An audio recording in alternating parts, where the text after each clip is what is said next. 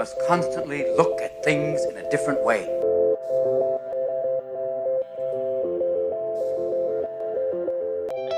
The Healthcare Education Transformation Podcast was created by two physical therapists out of the desire to learn more about the different educational roles in physical therapy and healthcare, and how healthcare education works by talking with educational leaders and people with different perspectives within physical therapy and across interdisciplinary lines on how education can be improved to disrupt the status quo of healthcare education. This is our journey, and thanks for listening. Are you a third year physical therapy student that excels on tests when you have study guides, checklists, and deadlines? With all of the information available about how to prepare for the NPTE, it's easy to get disorganized and not feel prepared going into the big day. NPTE Prep Success is an online course that provides PT students easy to use study guides and step by step guidance through the NPTE preparation. To learn more, visit kylericeprep.com. Thank you again, all, for your continued support. And now for the show. But I want to kind of pivot a little bit and kind of get more of, you kind of have touched on this throughout the earlier episode, but I want to kind of focus now a little bit more on um, the New York, New Jersey Consortium specifically to kind of get a specific overview of kind of your guys' perspective and kind of all on the specific lines of what you guys have done in your consortia. So let's start at the beginning here. How does the how does your guys' consortia operate from like how often you meet, how long, like how you determine leadership, agendas, and just kind of that background information about how it operates. Okay. So the way that we are structured is that we have an executive board that includes two co-chairs, a vice chair, a treasurer, a secretary, and a clinical member at large. And that's kind of our executive committee. And then we have functioning committees within the consortium. So we have a research committee, a professional development, finance, public relations committee, and each of those committees has their own leadership. We meet formally three times a year. So, twice a year, we meet as a full group in the spring and in the fall. And then in the winter, we actually have a, com- a video conference meeting. So, to help with winter travel, it's a little hard in the upstate New York area. So, we'll have two different sites that will teleconference. So we have three of these meetings throughout the year where we get together as the whole group, and the executive committee will meet prior to that to set an agenda. And we have a pretty set structure of the flow of our meetings where we have our business meetings in the morning, we update on what's going on with each of the committees. Sometimes we'll have some in service in the afternoon. We always have dedicated time at the meetings for our committees to work together because we recognize that all of these people are coming and we'll have these really rich discussions and great ideas of what people would like to do. But then when they leave the meeting, they kind of go back into their really, really busy clinical worlds and academic worlds. And so we've set time, aside at each of those meetings for committees to work. And then we have dedicated time at the end for discussions. So people can submit topics before the meeting of areas that they have questions or concerns about that they'd like to have a collaborative discussion towards the end of the meeting. So we do that three times a year. We are guided by bylaws that we have created for our organization to function. So that guides us a little bit. And a few years ago, we went through a pretty in depth strategic planning process to really guide our mission and vision and the work that our committees are doing. So there is a lot of structure, and that allowed us to really focus our efforts because, as you can imagine, this group of people have a lot of ideas of what they want to do. And we do have some limited resources in terms of our time and what we can do. So we got together to make sure that we were using our time and energy on projects that were meaningful for everybody in the group. Well, I appreciate that. And to be honest, the next question I kind of had, you guys pretty much had it covered, a lot of you have covered big aspects of this throughout um, earlier when you were kind of talking about um, various things that consortia can offer. Um, was there anything that anyone did want to cover that was unique compared to how your view of clinical education has changed since being a part of this consortium? I think Kelly alluded to um, one of the things, having come from the clinical world as a site coordinator and as a clinical instructor and moving into academia. I truly thought being um, a DCE and clinical education, um, it certainly was focused on the student experience, um, but I did not have a real clear sense um, the level of partnership that needs to happen um, between the academic and clinical world. Because a lot of the DCs I had worked with in the past when I was a clinician really was like, here's your student. It was focused on the scheduling. Um, I didn't know a great deal about the curriculum that these students were coming from. So I didn't have a lot of sense um, of what it could be, a real clear sense of what it could be. And once I joined the consortium, I did. I had I had a much richer perspective of what the role should be and can be when you have partnerships between um, clinical and academic um, programs where you're truly working towards um, the best experience for the student, yes, and making sure you have enough placements for those students and those administrative pieces that are the minutiae that we get caught up in, but that there's a much, much, much bigger picture about truly preparing physical therapists that um, are able to, to be um, that next generation of responsive clinicians in an evolving healthcare environment. And that uh, that's really what the consortia provided um, and continues to provide.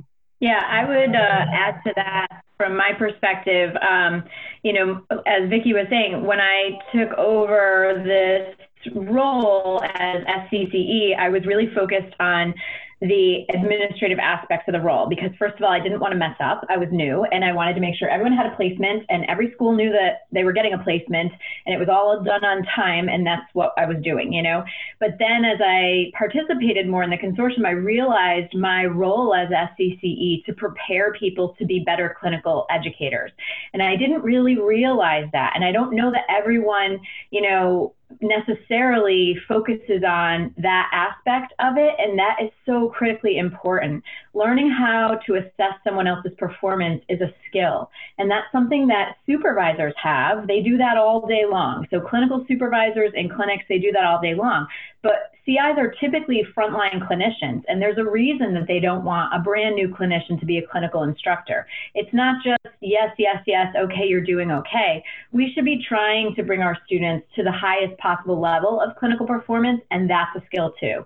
So, learning how to um, set goals for the affiliation, learning how to help people progress along them, and recognizing how to handle some of the issues along the way. So, looking at the student not just on their cognitive knowledge and how they're applying techniques, but also affectively, how are they interacting with people and giving feedback about that. And that can be uncomfortable for brand new clinicians, uh, clinical instructors.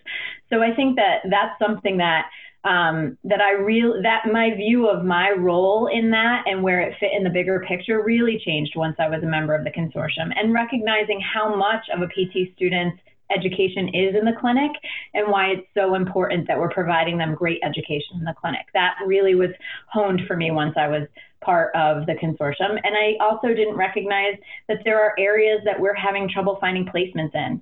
Um, so it's hard to find acute care placements. It's hard to find inpatient rehab placements. So, you know, we need to find ways to be better at providing those because the schools need them. Um, you know, not every PT that comes out is only going to practice an outpatient. So um, that really opened my eyes and it helped me recognize what I could do to reorganize and provide as many students those inpatient opportunities as possible.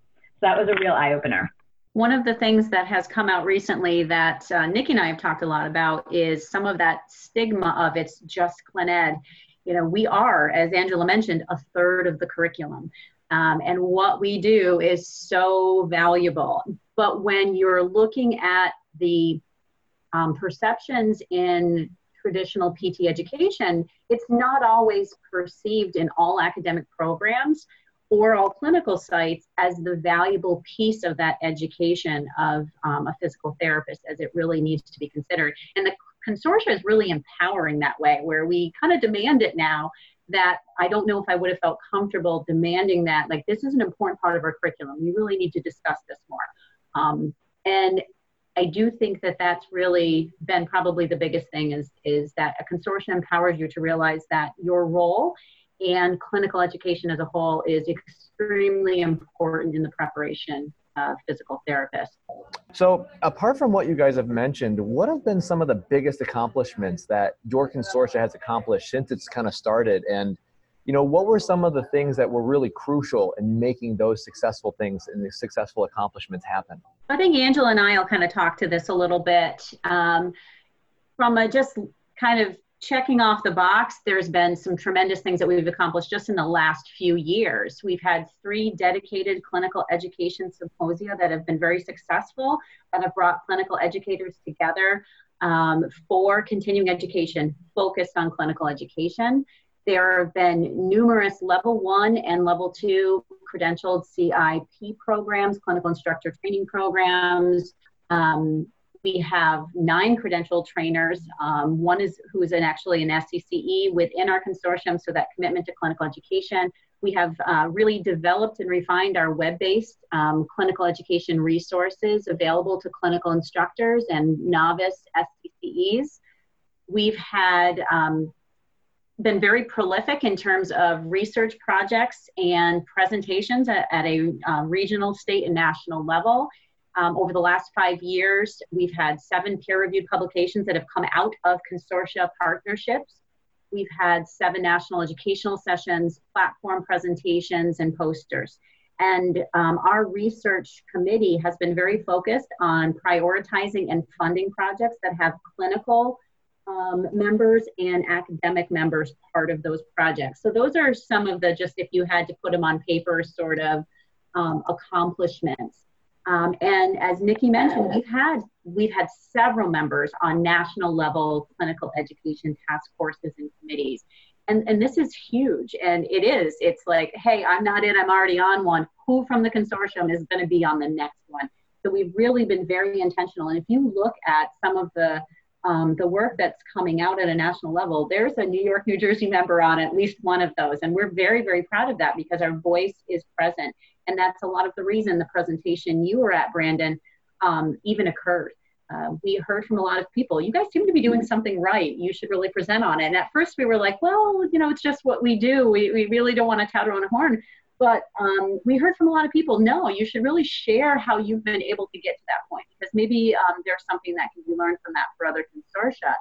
And so I really think that um, those accomplishments are huge. In terms of um, how we how we got there and the things that that made it happen, um, Nicki alluded to the strategic planning and prioritizing our um, our focus. I think that's probably one of the really big things, and I think it's the trust that when you walk in the door, it's not about, you know, who just got my placement at NYU Rusk or whatever. It's been about um, what are we in it together for? How are we better as a whole? So I, I think in terms of how we got there, it's, and, and it goes back to the concept of, of trying to to make sure that everybody has a voice. Um, Lonnie mentioned that Angela elbowed her, elbowed him and said, "You need to do this." I think we all do that, and we we we trust each other.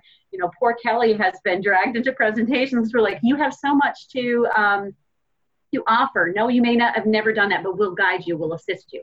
So I think that mentorship has been the reason it's happened.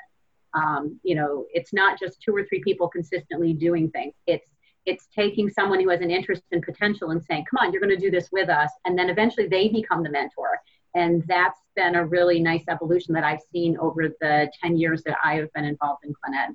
Yeah, I think the one thing that, that I would add to that is um, one thing that's been nice is it's not an accomplishment per se, but it's how we got there is that there is consistently at those bigger meetings time set aside for groups to work together. And that's really how coming out of the strategic plan, our research arm really took off, I would say. Um, and those meetings, I remember there was a meeting in New Jersey and there was another meeting like in upstate a little bit that particularly stand out in my mind where a big focus of the afternoon after you know nicki took us through you know the morning we have some standing agenda items and we have more of our business meeting. In the afternoon we talk about different things. Well we set these aside just with the intention of moving some of our research forward and that's the work that you're reading about now. So um, it really started at the consortium meeting and i think dedicating the time to do that and being you know intentional about following through on that strategic plan has been a huge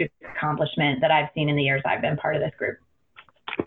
As vicki and Angela have, have you as you've drawn out from them, is that research is one of the cornerstones of this collaboration that's occurred because I think everyone who's listening knows that there's a clinical partner that has data that they're not quite sure what to do with, or and or they have a clinical question that they could use a collaborator to help answer and that's one of the magical points from that comes from the new york new jersey um, consortium is that we're able to sit down and dedicate that time which we don't have during our regular daily lives uh, as dces or scces and then sort of hash out well what are our priorities um, and then how can we do it and who would like to go in on this together?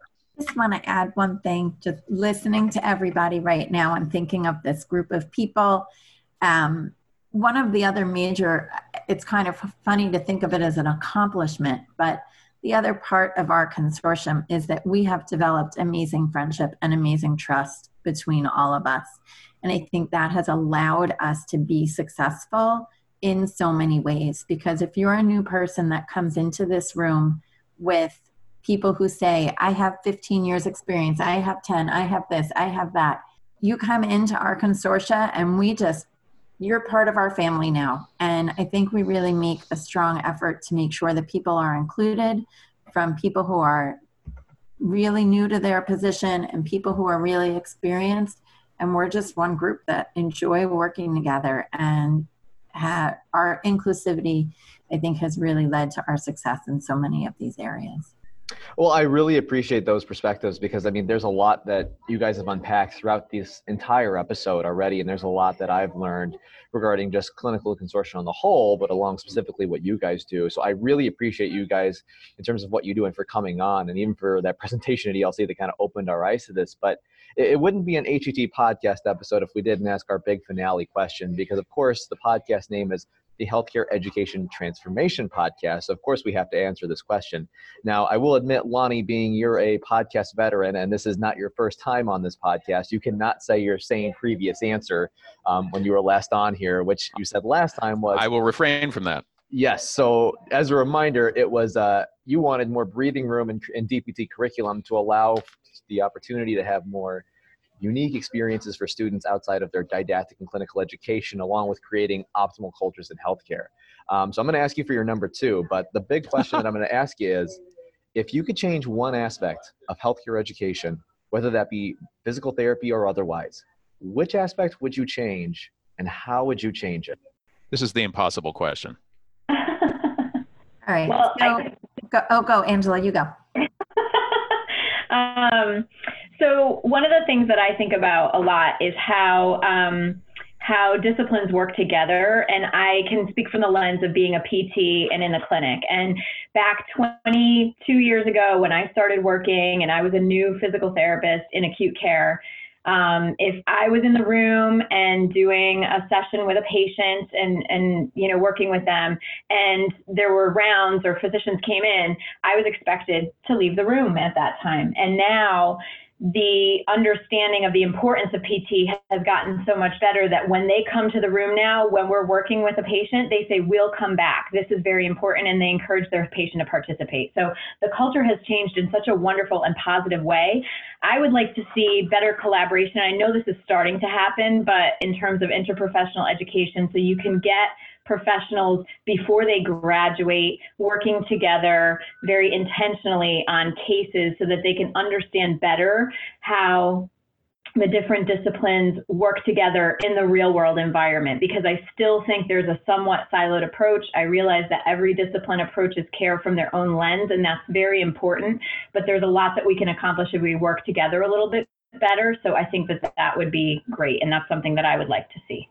I would completely concur with Angela that our opportunities in healthcare to focus on interprofessional education um, is really how we'll stay viable moving forward. We have to make sure that our partners, um, the other disciplines, the other professions that we work with, understand what we do and how critical we are to that relationship, and that with the complexity in healthcare, we really have to be dynamic and and um, adapt our role to the needs of our patients and um, teams that are going to look a little different maybe in the future than they do now. And it really behooves us to stay in tune to the pulse. And that means a lot of work across education um, at the clinic and academic level. Um, you know that it we we really can't be siloed. I think that uh, it's crit- absolutely critical. Uh, a really valid point, Angela. So I'm going to follow up on what Vicki said, and not necessarily specific to interprofessional education, but you know we know that academics we can't educate our students to be clinicians without the clinical sites, right? Clinical sites can't hire new staff without academic preparation, but there still seems to be a disconnect in our mission and our visions. And I do wish for more of a collaborative effort in terms of a shared vision and equal investment from the academic end of healthcare education and the clinical end of healthcare education that we were in this a little bit more together with a shared understanding of what both of our needs were. And i think we're getting there. You know definitely in our region in pt i see some amazing collaborations between uh, academic institutions and healthcare centers that have a focus on education, but it's not pervasive yet. And so I would love if there was a little bit more of a shared vision between the academic and the clinical side on how we're educating the next generation. I've begun focusing on teaching my my students more about 360 degree leadership meaning so when we take it from interprofessionalism but but not just working with other people but understanding the needs of other people. Because if we want physical therapists to be the leader in certain movements let's say early mobility in the hospital you need to be able to address the needs of the of the uh, of the attending or the or the resident physicians. You need to be able to address what are the needs of nursing who don't need one more thing on their plate, right? Um, what are the needs of the administration that would like to see a dollar sign put to that? So to develop students that sort of have at least an initial understanding that to, to be a leader, you need to look below you and above you and around you and sort of be able to address the needs of those people. All right, I love it. And Kelly, what about your answer? If you could change one thing about healthcare education, anything at all, what, what would you like to see different? Um, I have a couple things that I don't really have solutions for them. So um, I'd love if I did. But one of the things I hear a lot from the students is their debt coming out, and that's a big topic that um, they're talking about a lot. So I'm on the curriculum committee here at the PT school. Um, to try to help with that. And I know we're looking at redundancy in some of the um, courses to see if there's any way to streamline the curriculum in an effort to decrease their cost as far as the number of courses they have to take. Um, so that's, I guess, my partial solution for what we're trying to do. But that's one of the things that um, I hear a lot from the students um, is their debt. And my other bias, based on my own clinical um, area that I'm interested in, is healthcare in general, trying to be more holistic, integrative. Um, I'm really interested in functional medicine and trying to focus on the whole person and the physiology and not the pharmacology so much, which I feel is drilled into the residents a little bit too much and is a little bit of a detriment to our patients sometimes trying to look at the whole picture. And i think our pt students do a much better job at that because we come at it from that angle because you know we're not prescribing medication but i feel like healthcare in general could be a little bit more focused on that, but I'm not really sure what the solution is to that because it's a time issue and a financial issue for reimbursement. So I don't have a solution, but that's my dream. well, I appreciate that because honestly, the points and that you each had said have come up certainly rather frequently throughout the podcast on that last question. I will honestly admit student debt is by far the most common answer that is commonly referenced, but interprofessional education or more improvements in that avenue is certainly a very high frequently frequently named one as well. So I think you, those are all some really really valid points and suggestions that you guys have mentioned. Um, but you know, again, I'm very thankful for you guys taking the time for all that you guys do um, with everything regarded to your programs in clinical education. Um, so thank you guys so much for coming on today, and it's such a pleasure to have you guys. Thank, thank you, Brandon. Thank you. Access to healthcare is one of the largest issues facing both providers and patients, as millions of people worldwide lack timely and affordable access to healthcare. Anywhere Healthcare a telehealth platform is a simple, low cost option for providers and patients that eliminates the barriers to access to all kinds of healthcare. To find out more, check out anywhere.healthcare which is available in our show notes. And if you use the code HET in all caps when you email to sign up, you'll save 25% off the total cost. Thank you for attending class today, and we hope that you learned something and gained value from the content. If you'd like to schedule office hours with us, feel free to add us on Twitter at HET Podcast, on Instagram, HET Podcast, on Facebook, the Healthcare Education Transformation Podcast, and the homepage, healthcareeducationtransformationpodcast.com. And for those of you following along in the syllabus, extra credit can be obtained by liking us, sharing us, and leaving a review. Let's continue our journey up Mount Educational Success as lifelong learners.